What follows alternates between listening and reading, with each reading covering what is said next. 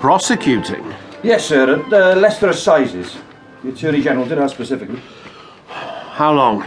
Hard to say. I thought you said it was straightforward. Man on a green bicycle meets a young woman cyclist, Bella Wright, in a lane on the outskirts of Leicester. She's got a problem with her bicycle. Man offers to help. She's going to see her uncle in a village called Golby. The man waits for her. They ride off together. Half an hour later, farmer finds a woman dead in a field, shot through the head.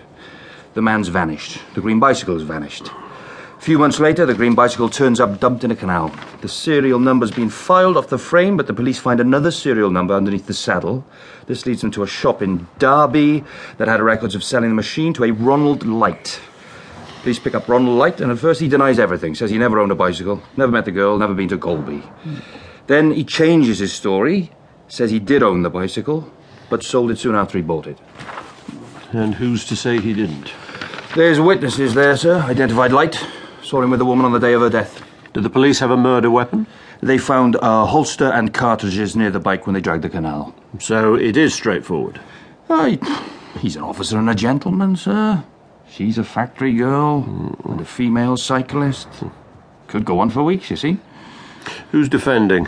It's our old friend Sir Edward Marshall Hall. Oh, Lord. I believe his people still shoot tenants for sport, sir. That's gratuitous slander.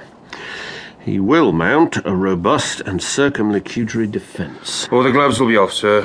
No doubt about it. Uh, should I book the station hotel? No, if it's in Leicester, I might take the opportunity to look up a few old friends in Bourneville.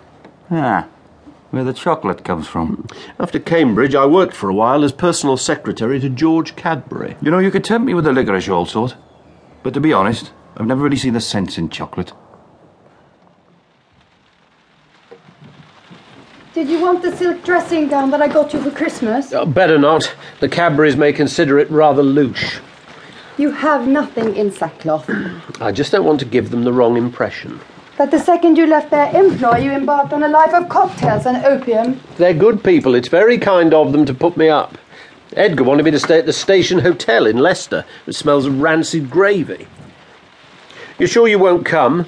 Mrs. Cadbury was particularly anxious to see you again. I cannot leave Linnea. She is colicky. And you are prosecuting At the request of the Attorney General. in a murder trial. And if you win, He murdered an innocent young woman. so he deserves to hang. The last time you had so many sleepless.